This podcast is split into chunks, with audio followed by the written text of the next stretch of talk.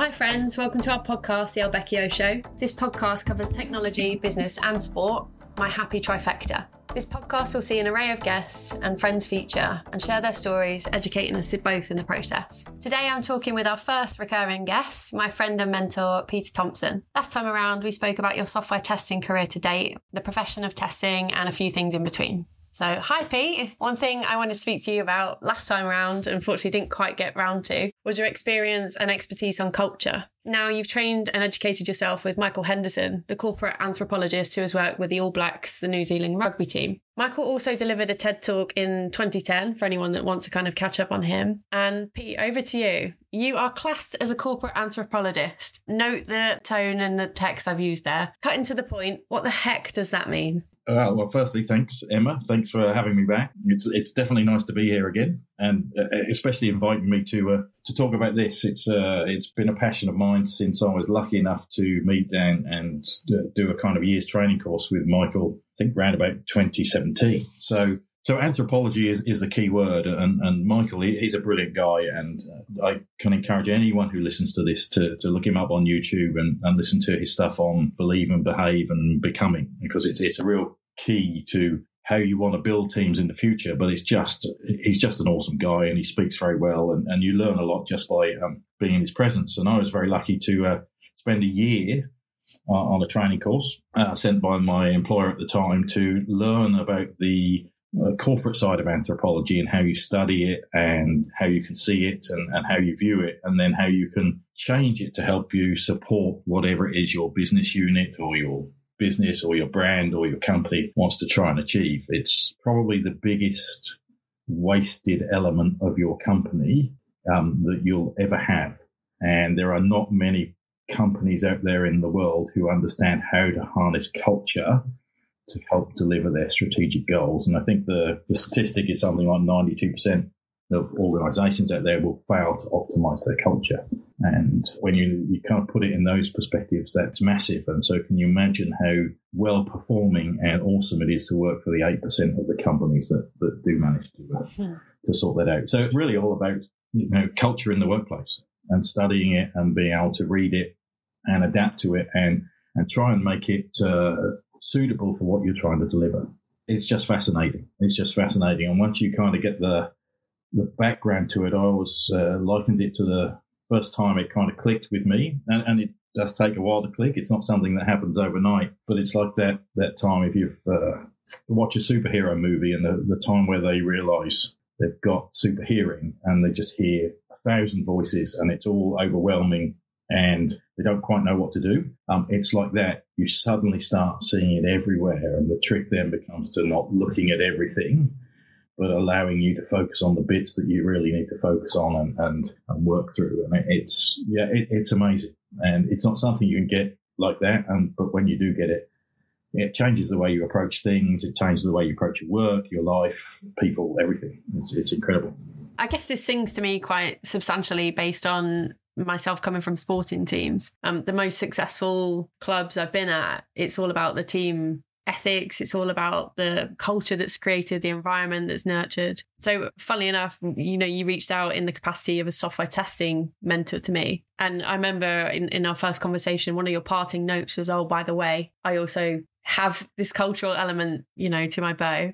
And the more we kind of chat and the more I learn about you, it's interesting to see someone that's not necessarily coming from an immediate team background, but actually understands how important that is to the success of a business. I guess for me, you know, I'm coming from a sporting perspective, let's say. What would you say is the biggest challenge that organization will face in terms of developing and maintaining a healthy corporate culture? Well, uh, yeah, that's a, that's a really good question. I think the, the, the biggest challenge is understanding that culture is not a noun. Uh, uh, uh and I'll say that you, you're going to come to, yeah, yeah, we do culture. We've got a whole team that does culture, right? Or we do culture in July. We send out a survey, we get back results. Um, and that tells us how people are feeling. And then we do something and then we do culture again the following year. And it's kind of like this culture with a capital C. Um, where, whereas actually the right view is to look at it as a, as a verb. You are culturing. We are culturing all the time. Cultures, there are many cultures with any organization that grow. There, you know, it only takes three people to form a culture. So you can imagine in a in a company of you know 5,000, 10,000 people, there are hundreds of cultures just throughout the company. It's about how you then have the ability to harness that, help to, to deliver the strategic goals of the company. And there's a great um, quote by a, a, man called Peter Drucker, which is culture eats strategy for breakfast. So the success is to be able to harness the culture so it delivers the strategy. Because it is culture that delivers it. It's not anything else, right? You, you can have your brand strategies and your things like that, and and there's you know kind of triangles you draw with leaders, brand strategies, but underneath it all, everything has to be delivered, and the way that gets delivered is is really decided by your culture and how you en- enable that culture to follow the purpose that you want to set. And you know, you can start with purpose up the top if you like, and that's kind of why are we here? What do we want to be famous for? And then it's kind of you build up from that, from the from the kind of the bottom upwards with the culture. So it's a it's an incredible thing. And I think from major companies don't really understand the power of it. So when you just hear that quote, you know, you start realizing then what's what what's needed in that. And, and for me, it's about people understanding why they're there. And it's not about, you know, I'm here to deliver testing, I'm here to build code. It's I'm here to meet the purpose of the company. And so if you don't understand that and what your role is in that, then it's very hard to have a culture that's working towards the same strategy. So I think a lot of um, companies don't realize the power that they have within them. And I you know, read the stat over the start about 92% don't really understand the power of their culture. And I think once you can harness that and look at it, and, and that's understanding that it's a constant, it's not just something you do, it's not something your HR team do, or, you know, as the trend is this these days to call them people and culture as opposed to human resources. It's something that everybody is responsible for, everybody's accountable for. And your role as a leader or as a part of the big evolving workspace is to help people understand why they are doing what they're doing. Because when someone has purpose, they work towards something. If you just see yourself as, well, I'm a test analyst, I, I, come in to do this, or I'm a test lead, or I'm here to cut code and, and drive that. If you don't understand why, then you're not really embedded in what the vision is and what the purpose of the company you're working for is. And I think that's that's kind of what a lot of people miss out on.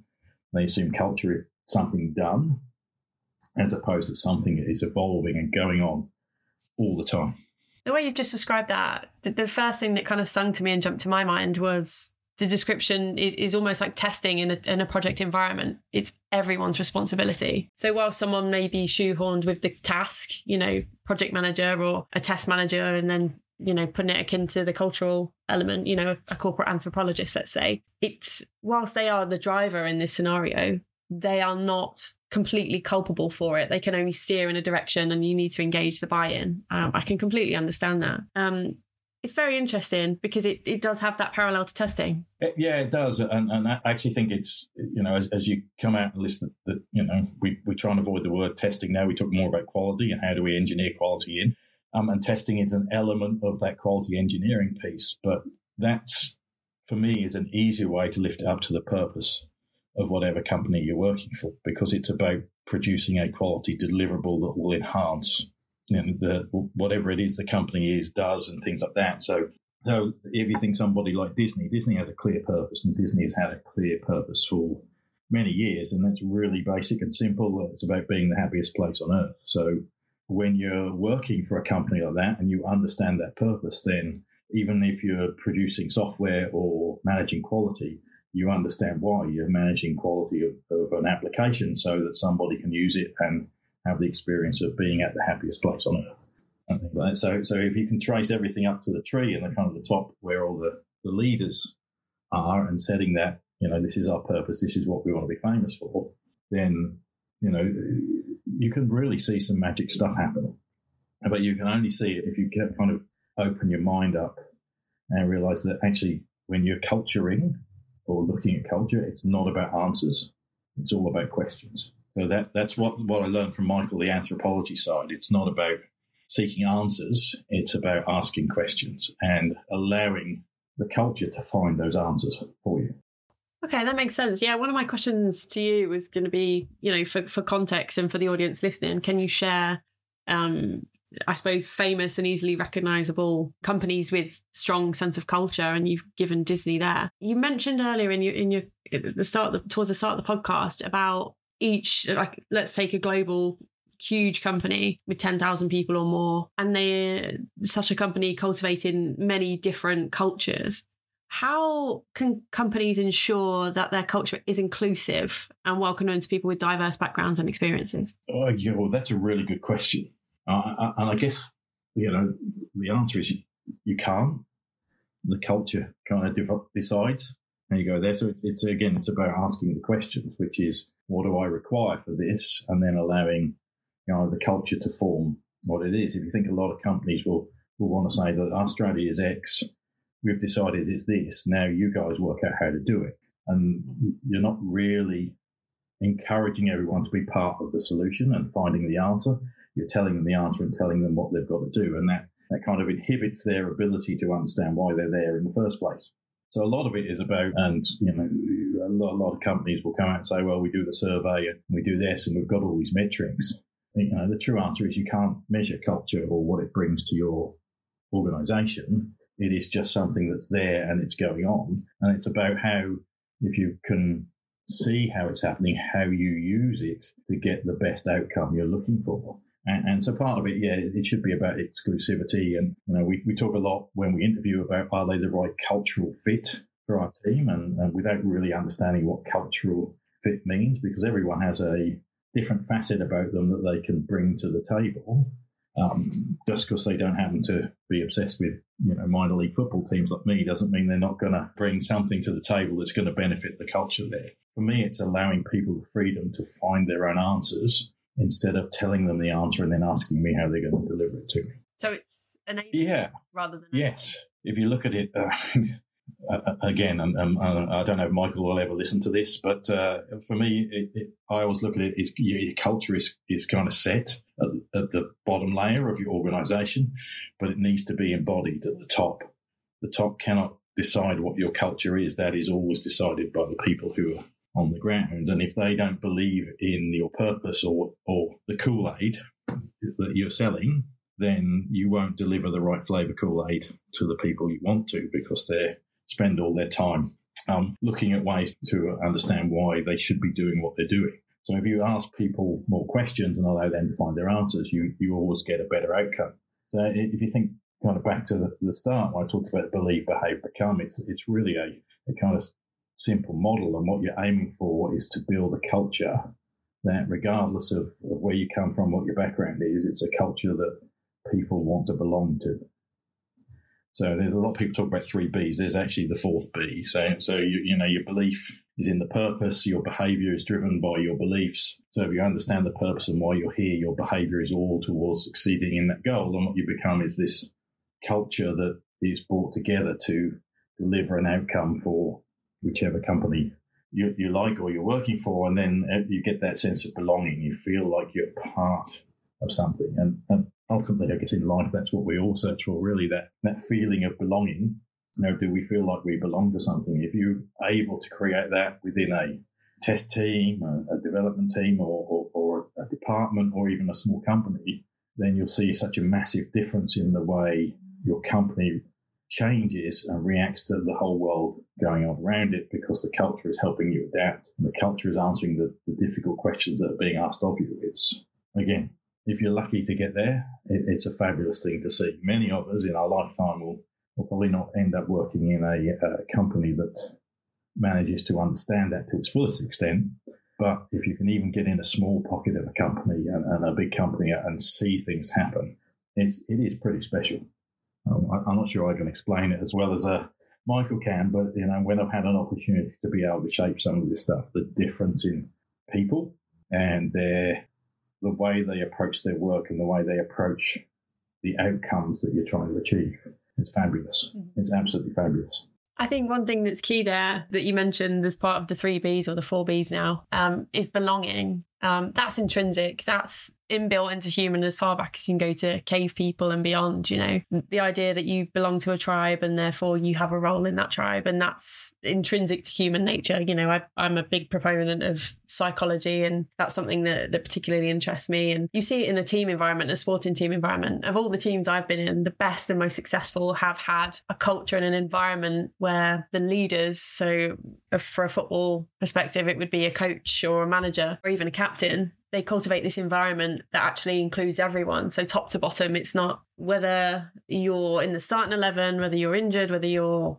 um, a game changer that will come on in 90 minutes or even into the the youth squad. You know the best teams have a sense of everyone feeling part of it. And that's something for me that i've found so important in my time. So one thing that i love to do in any sporting team i'm part of is learn all the names of not only people in my squad immediately. So you know, I'm sure you can appreciate there's a lot of transfer over summers, but it's to actually spend time and get to know people, not only the coaches, but actually the youth players too. Um, and I'm not sure that's done enough. And as you know, 4217 has taken on a number of current and former sporting professionals. And as the adage goes, you know, you don't mix business with pleasure. Well, actually, yes, I will. I have a group of people around me now that are tried and trusted teammates that have incredible principles and ethics aligned to me but you know in also in terms of fairness and equality in the world and gosh for me why, why would i not create a team you know why would i not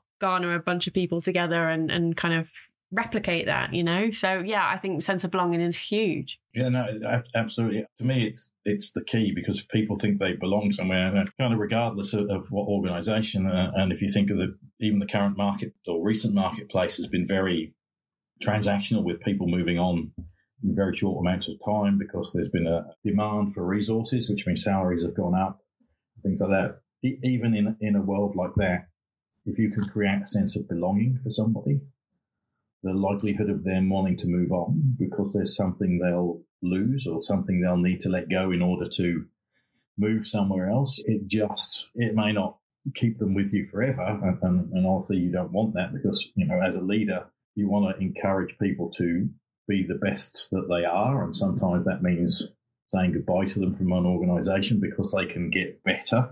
But it's if you give them that sense of belonging, they're likely to stay around to see if there's opportunity a little bit longer. But also, you know, there's always that yearning and, and, and thought about wanting to come back. And, you know, leadership's a tough gig. Right? You can only really be considered a leader if you have people who follow you.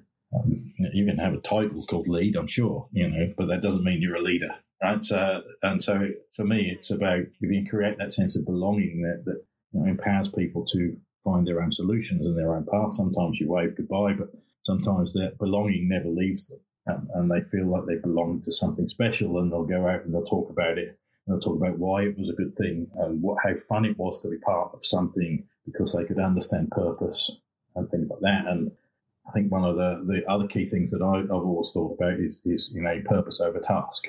So, so you know, a lot of people give you tasks to do, but if you've got your culture right, then the task doesn't really matter because people are working towards the purpose. And as long as what they're doing is contributing to that, then actually, you know, tasks will fall by the wayside. And, and if you want to put a Six Sigma or lean look at it, they're, probably considered wastage and didn't need to be done in the first place. Right, but you allow people to find that themselves rather than telling them. It's a huge thing. And, and, and looking at it, you know, culture is what delivers everything. It doesn't matter what organization they're in, it's culture that delivers. It's the people who decide how things are going to happen and the way they're going to happen. And if you can tune that into your strategy, then you'll achieve whatever you want to. If you can't, then it becomes uh, very, very challenging. Sure. I think uh, one of the things I love, I, I could chat to you all day, Pete, but I love how freely and eloquently you can talk about culture. And, you know, whilst I run a business and work in project teams, you know, and have done for years now, for me, the, the biggest parallel I can draw is from sport. And it doesn't seem to matter the discipline or the profession, the alignment and everything you kind of saying does resonate in, in terms of sport. I'm going to segue slightly. So you're a, an Englishman living in Australia now, and I know you have a lot of work ties in Asia. Um, one of the questions I have for you is what are some of the key cultural differences you've observed in organizations just that operate in different parts of the world? How do these differences impact, let's say, team practices? Wow, that's a real tricky one. I think it's more, it is different, right? It has to be different because um, you know different countries have, have, have just different working patterns in some way, shape, or form. Uh, and I think it's you know for, for me working kind of southern hemisphere, it's a little bit behind in terms of the northern hemisphere in some of its practices and processes and procedures, um, just simply because there's less people here doing it. So, um, you know, certainly in the UK, I could probably go and find 100 other companies who are not Fortitude 17 who'll tell me they can talk about practice and what best practice is and, and things like that. Um, whereas here, there's, there's less of them. And, and, so being able to identify the ones that can, and, and maybe this is similar to every place in the world, I guess, the companies you need to work with that can and can adapt and will understand your purpose and what you're trying to get there and the ones who are just saying they can do it but they can't and, and working through stuff like that so so I think maybe culturally it's what you make of it. The more I think about it, the more I, kind of yes, there's a, there's a different culture, there's a different mindset, you know, because you're different countries. You know, certainly, you know, if you're, if you're in New Zealand, you, you probably don't like Australians, and, and that's kind of a culture they're there, and Australians, you know, vice versa. But reality is that's kind of a, you know, just a myth, if you like. Yeah, I'm sure there are some people who do it, and then you have the Ashes in the UK and England and, and things like that. But but ultimately, working, you know, culturally, you're all looking for the same thing, which is still do what the purpose is. It's how do you fit in a little bit better? You understand. For me, it's always about understanding whichever company I go to, what is their purpose? And that's only something I learned about five or six years ago. So whether that's something I could do in the UK, I don't know because I haven't been back to the UK since 2011 but it's then if I understand the purpose, then you know my behavior is towards um, believing in something, and my behavior is, drives me towards that and meeting the purpose and the common goal, and allows me to fit into a culture.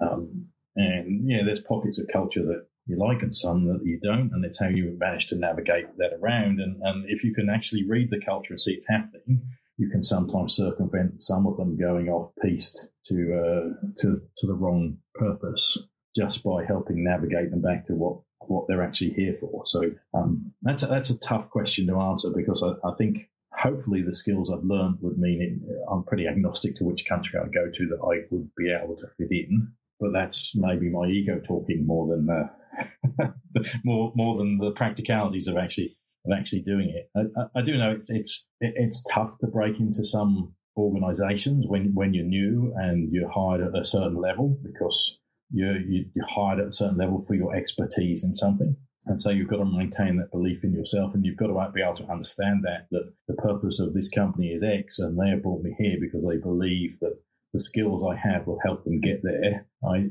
I just have to translate what skills I'm bringing to the party to enable that and then push that down as a leader um, to get people to understand, hey, we're all here for this. Now, how are we going to achieve it and what's our role? in that part of the purpose. And sometimes it's about breaking down a, a company's purpose and going, right, there's, you know, 60,000 of us here.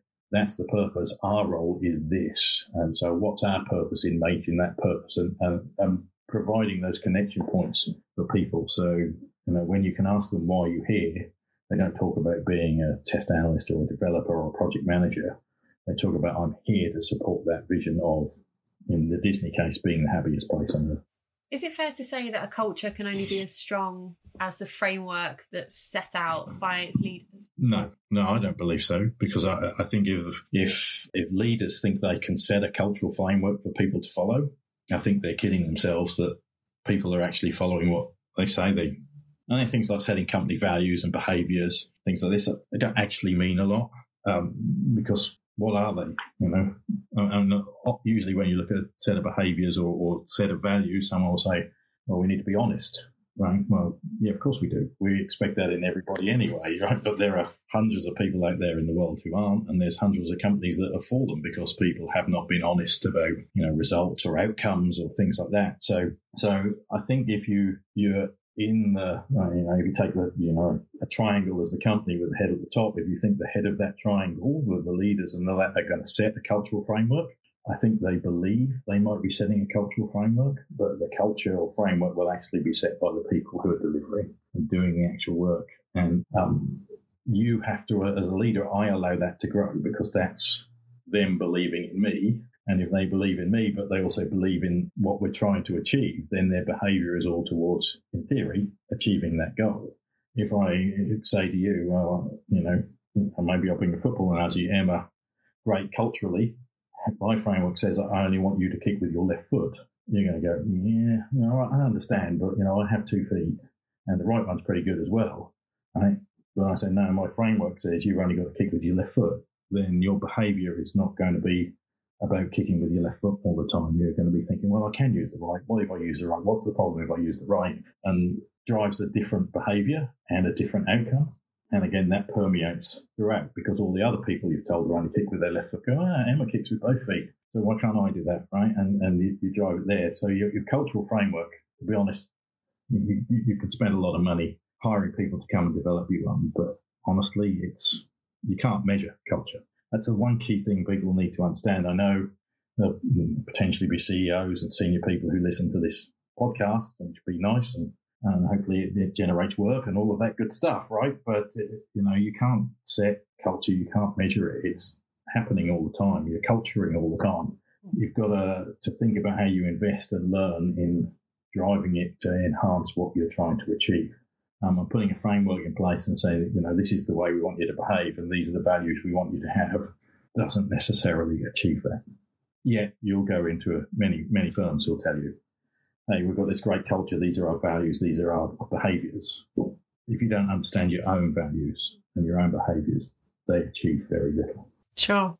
I hear that. Um, I, I, guess firstly, thanks for bringing my um, ambidextrous qualities as a footballer into the spotlight. Um, I do appreciate that, of course. I guess I'm interested to know your kind of thoughts on it, and thanks for sharing such a detailed answer. In terms of how you would approach it, then, as, as a leader, and something I, I believe you to be, and I don't say that lightly. Um, would you give your company a carte blanche to take the reins? Then you wouldn't even give kind of goalpost and continuing with the football analogy you'd kind of give no steer but you know you'd, you'd kind of lead by example. Yeah yeah. I mean i think i, once said and, and you know people shoot me down our culture is developed at the bottom but embodied at the top. So if you behave the way the culture is expecting you to behave then people follow you and then they see why you're here and the belief and the behavior all comes about what you're trying to achieve right? It's about building that following. So it's not about for me, it's about getting people and coming back to am I asking the right questions and am I allowing people time to find the answers? It's not about me going in and saying, oh, we need this done and you're going to do it like this and you three are going to do it because that's you know, it's command and control. And sometimes, yes, you need that because sometimes the whole world is falling apart, but it's one tool in, in a many faceted toolbox. For me, it's about making sure I'm asking the right questions that allows them to find the answers and their way. And, and people have more belief in themselves if you allow them time to figure things out and understand how to do things. And yes, if they want to seek advice, and of course, I'm always there and I'm happy to direct them and steer them in the right place, but it's allowing that freedom to work out the solution for themselves. Uh, and that, that's really key because some people struggle with that. Some people are you know, coming from a corporate world who are used to do this, do it like this, and, and do it on Monday. And when, yeah. when they come and, and work for someone like me who says, actually, I want this outcome, and, and they say, well, how do I get it? I said, well, actually, that's why I've hired you. You tell me how you're going to get that outcome, and then we'll work together. And give them that amount of freedom to understand why, why we're doing this, what it means, how it contributes to everything, helps drive that for me, the camaraderie, of you're in a, in a small team, you know, a lot of it will be, they, they always talk about, you know, when you're in the trenches, how you hunker down and, and you know, don't let anyone get to. But actually, if you give people the opportunity to put their heads above the parapet and say, oh, well, actually, I've had a look at this and I think we should be doing X, Y, and Z. It's a lot, uh, it's a lot more powerful when you listen to them and actually help support what they want to achieve as the person who leads their their team or their project or whatever. And, and, so if you, if you actually think about and try to bring this back to, something that's resolving testing or things, if you think about actually the agile methodology, the, the basis of all that is about saying, this is the outcome we want. How are you going to achieve it? And then allowing them to come back and present to you how they're going to achieve it. Now, reality, you probably don't see that happen in many organisations, but it's kind of the premise at the, at the root of it all, which is in allowing the teams to self-form and build and understand what they're contributing to as they go through the, the life cycle. Absolutely. I think for me, I can certainly attest to that. Working as a test manager or someone that's responsible for quality in an agile setting or a project implementation transformation scenario, the best work I do are when the shackles are off. So I will have a clear directive, a clear objective to achieve. And let's say the program director will say, okay, I need you to go and achieve this. How, how do you go about it? Give me carte blanche and I would just go and figure things out with my team. And again, enabling them in such a way. Um, I honestly feel that the best results are kind of achieved at that point. Um, the more I'm kind of dictated to, um, it, you know, as a kind of term would go, the, the kind of more shackled and the more creativity is stifled, the, the less engaged I am. You know, I, it's you're hired for a, you know, let's talk about contractors or, or companies, you know, such as ourselves, both our consultancies. You're hired for a purpose, and you know that's our remit essentially. If you're hiring us you want us to go and achieve that that goal for you by whichever creative means necessary. Um, yeah i think that's a really important point. Um, yeah and one i can certainly attest to. You touched on software testing in culture and I, i'm going to take that segue and run with it. Technology for good for bad how do you think that impacts culture oh that that yeah. That that's quite a hard one to answer because obviously as a you know a father of uh, a 20 year old daughter and you know, working with people who have a, a lot younger children that you, you understand the differences in their lives that technology has brought and and kind of the culture at, at, home now is, is different to the culture it was 30 years ago you know 50 years ago when i was a kid right? So i think it can help um, especially if you think about covid times right where you know and, and again one of the probably one of the myth busting things about agile was about all the co-location and then all of a sudden nobody could co-locate yet you know the delivery unit still kept going with scrums and and um, all the all the, the ceremonies and, and step through it and, and things like that. It, it, it, kind of kind of broke down a few walls. I think it can uh, it can help it, it can hinder it, uh, uh, but I still think it all comes down to that. It still all comes back to purpose. Right? Do you understand why you're here? If you understand why you're here, then actually, you know, you can get on Teams or Zoom or or WhatsApp or whatever, and you can form groups and you can talk about what you're going to do and how you're going to achieve it. And um, I think technology now helps because there are many different ways to communicate. Uh, for, for people like me, who is quite introverted, happier, much happier talking here in a room rather than you know in front of 500 people saying the same thing because it's easier. Right? It's easier, and and you know you will put this out and hopefully it will sound really good and hopefully people will listen to it and say hey that's that's awesome you know how do we learn more about that and, and how do we you know enhance what we're trying to do um, and, and, technology has given us the power to do that so you know 20 years ago you and i would be well maybe on a mobile phone maybe even on a landline talking to each other not recording it and then trying to find a way to translate that out to what we want to do and, and the power of technology means that you know i had the ability to spend uh, uh, you know, three hours with Michael Henderson, a group of his students, um, the other week, just learning a little bit more about culture in the workplace and corporate anthropology. And couldn't have done that 20 years ago. So I think technology helps us being able to, to understand the purpose a bit better and, and bring more people on a journey because you can touch more people. Probably maybe that's not the, the, the most appropriate use of the word, but you, you can affect more people in a shorter amount of time with the medium that you have. Right? And, and I, I, think that's fascinating. The fact that even you know here you're sitting in the UK, I'm sitting in Australia. There's a magic record button that tracks all this. It gets boxed up and then pushed out, and, and people can hear the conversation we're having, and we can share that conversation with people. I think it's made a huge difference.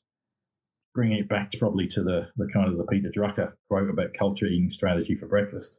You can't get it right online or offline then you're still going to have a problem, right? But it allows you to probably communicate a lot more and, and, and allow people that more time to work through their their answers um, and being able to play them back at a, a, more rapid rate using platforms like this. They haven't got to wait for a 10 o'clock meeting anymore. They've got an instant messenger or a, an instant communicator that can come straight back to you. Like, what do you think about this? You know, can I get some advice on that? It's much quicker, a much quicker turnaround time. Sure. I personally think it's much more effective technology in terms of bringing businesses together and keeping teams afloat.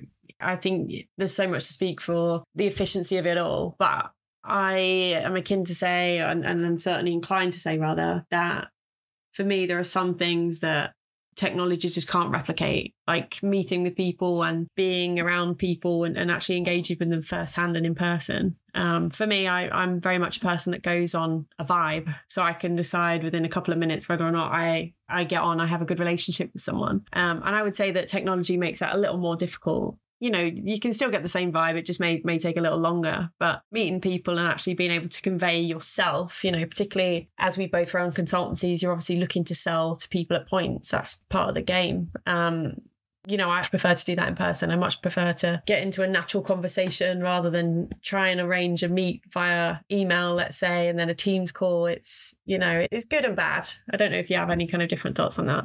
No, no, it's it's never a one size fits all. Right? And certainly the face to face is that you can read people's body language. You can understand how they are if people aren't looking you in the eye and, and things like that. It's, you know, and, and, you can help kind of form that initial, if you like, cultural vibe around people. But it, for me, I think it's a, it's a good, it's a, as good as it is bad, right?